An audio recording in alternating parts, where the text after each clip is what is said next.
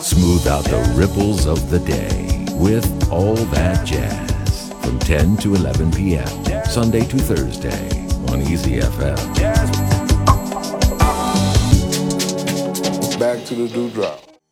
奥斯陆爵士音乐节创立于1986年，是目前北欧规模最大的都市年度音乐节之一。发起的初衷是为了面向各类型的观众传播、普及与展示最高品质的爵士音乐。如果不是因为疫情，此刻我将会在奥斯陆和老朋友们一起去欣赏今年的爵士音乐节。我从2012年开始，连续八年参与和报道了奥斯陆爵士节。无论是对于奥斯陆爵士节，还是奥斯陆这个城市，都有了深厚的情感，同时也见证了挪威与中国的音乐交流。去年二零一九年的奥斯陆爵士节邀请了来自上海 JZ 的小号手李小川，在奥斯陆爵士节上大放光彩。二零一九年的十一月，来自奥斯陆爵士节的 News Peter 三重奏，还有 Harold Larson 四重奏，分别来到北京九霄俱乐部和厦门的迷代音乐酒吧演出，给中国的观众带来了不一样的爵士视听感受。下面我们就请连续做了两届爵士节主席，同时也是我的好朋友的 Edward Askland 向大家问好。Uh, we're outside our office in the middle of the main street in Oslo, Karl Johansgate. And if you see uh, one direction here, you see the Royal Palace, not far from here, and the other direction is to the central station. And uh, here is a big park, and um, uh, there's a free stage here where we have our uh, young persons, young people playing. 今年突如其来的疫情虽然打乱了音乐节原有的计划，但是并没有挡住我们跨越国界的音乐交流之路。在八月十五日星期六，我们将会在九霄做一次云上和奥斯陆爵士音乐节的现场连线，让北京的观众和音乐爱好者们可以在万里之外听见和看见精彩的奥斯陆爵士音乐节现场。下面就让我先把你带回到二零一九年的八月，我和李小川在奥斯陆爵士音乐节的相遇。大家好，我是中国的爵士小号手李小川。现在呢，我跟有代老师在奥斯陆爵士音乐节。我来奥斯陆爵士节差不多快十年了，第一次在奥斯陆爵士节上看到一个中国的爵士音乐家。而且是如此受到挪威爵士音乐爱好者的喜爱，我觉得非常的高兴。那给我们讲一讲你是如何来参加这个音乐节的？嗯，我也非常荣幸啊，受到这个奥斯陆音乐节的呃邀请。其实是我朋友帮我引荐的。他说，嗯，其实奥斯陆音乐节其实他们也很关注，呃，或者很希望有一些中国的音乐家能去那儿表演。然后正好，呃，我的朋友。给他们的总监听了我的这个唱片，然后，然后总监说：“哎，好像感觉还不错。”然后就我们就联系上，后来就就就就来了。Edward 是我认识去奥斯陆爵士节的第一年，是他刚刚当上爵士音乐节的总监，然后我也见证了他的两个任期里边，把奥斯陆爵士节带到一个非常新的高度。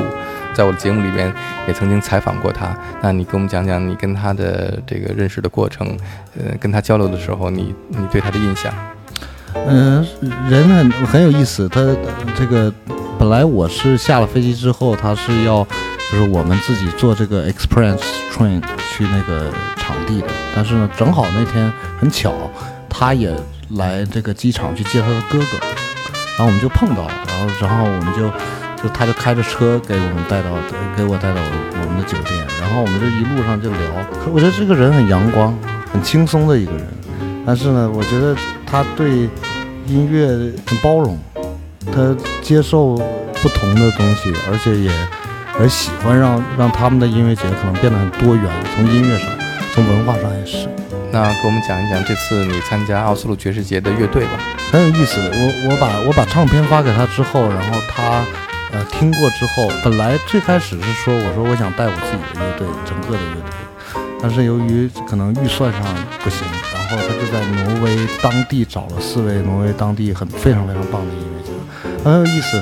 我觉得他找了他一个朋友叫 Stefan，就是呃弹吉他的那个人，大概三十年前他们就就认识，那个时候在一起在一个乐队，因为我之前我跟他并不认识，但是他是就是属于呃在奥斯陆爵士圈的这种百事通的这样的人，而且弹得非常非常棒。然后他听过我的 CD，他按照我 CD 里面每一位音乐家的这个音乐的性格，帮我找的挪威的当地的音乐家，那很有意思。就是艾伯尔一直在跟我说，他说你会很非常喜欢这个这个 Stefan 帮你组织的这个乐队，因为他跟你的这个唱片里面的每一个音乐家的这个性格很像。就是他说到这一点，我就感觉，嗯，我说他们第一很体贴，第二他们很在乎音乐。这个乐队里边给我印象最深的是鼓手和钢琴手。呃，鼓手很年轻，是一个就是在他们乐队里面是最年轻的，我很喜欢很喜欢那个鼓手，音乐上很很敏锐，很快就在我们排练的时候，因为我们只排练了一次，就在演出前一天，在排练的时候很快就能抓住这个音乐里面需要什么，很快的时间，就是很多时候我说一句，然后他就做的这个非常好。他在乐队里面算是最年轻的这个人，然后呢，就是又又很有激情。钢琴手呢，就在这个奥斯陆当地也是很出名的钢琴家，而且我跟他聊一些，他说他也喜很喜欢，就是涉涉足于很多这个爵士以外的一些音乐，比如说一些电子音乐，一些这个这个东西。听他这个演奏，整个的演奏和这个整个的这个叫什么创意啊，或者是给这个性格，其实非常多元的。而且就是能听到很多不同的这些元素，能听到他喜欢什么，而且他是一个非常非常会伴奏的人，这个不容易的。有的人弹 solo 会弹得非常好，但是伴奏可能可能就让别人觉得很那个有点怪怪的，有的时候。但他是一个就是在自己的即兴部分又很能充分表现自己，然后在伴奏的时候是一个非常非常 sensitive，就是非常细致的这。这样的人，他一直在帮我画画。你演出的那个酒吧是奥斯陆最有名的一个爵士酒吧，在嗯四年前还获得了他们奥斯陆爵士节发的一个大奖。当时我还采访了那个酒吧的主人，叫 House Nielsen。这个酒吧非常特别，就是在市中心旁边有个有轨电车走过，而且还很小，很拥挤。但是呢。都是爵士爱好者喜欢去的地方。我当时看到 Edward 就一直站在观众的后边，一边面带微笑的看，而且每一次都特别热烈的鼓掌。我想他觉得自己就完成了一件非常伟大的事情。我觉得，我觉得他他他很厉害，就因为正好那个我演出的前一天，我去奥斯陆歌剧院的另外一场演出，然后正好那天有一个颁奖，就颁给他奖。正好在今年的二零一九年的奥斯陆爵士节做完，他就卸任了，然后颁给他奖，说他是是为这个奥斯陆音乐节做出了这个十二年的贡献，我觉得很很不容易，这个这个是一份一份坚持。然后酒吧我也很喜欢，然我很有意思，就是那天我在排练的时候，就是试音的时候，我们在车上跟这个音乐家聊到这个一些。这个 ECM 的唱片，因为这个北欧那边，，ECM 的唱片的音乐家很多。然后正好我们试音的时候，我们就遇到了谁呢？我忘了他叫什么名字，但是是给这个 Keith Jarrett 录这个克隆 concert 录音师的儿子，他也是一位录音师。然后我们就聊起来 ECM 的唱片，然后就感觉整个酒吧里面的人好像多多少少跟这个事情有有一些关系。这很有意思，而且让我们觉得，好像这个音乐啊，或者是这些厂牌啊，或者是这种文化，其实跟他们很近。然后碰到酒吧老板跟我说，他给我看照片，他说：“你看，这个是 Phil Woods 在这里，这个是呃 a Farmer 在这里。”然后就给我看到，我说：“哦，我说好厉害，这这个很棒。”说到 ECM，今年是 ECM 五十周年，我到奥斯陆的第一年。第一件事情就是去拜访奥斯陆的 Rainbow Studio，因为几乎所有的 ECM 的唱片都是在 Rainbow Studio 里面诞生的。你刚刚提到的这位录音师叫 Eric Gonson，他是一个传奇。那么有幸在当年的时候我采访了他，而且见证他当时在录音棚里边正在录的是 Bobo Stenson 的专辑 ECM 的。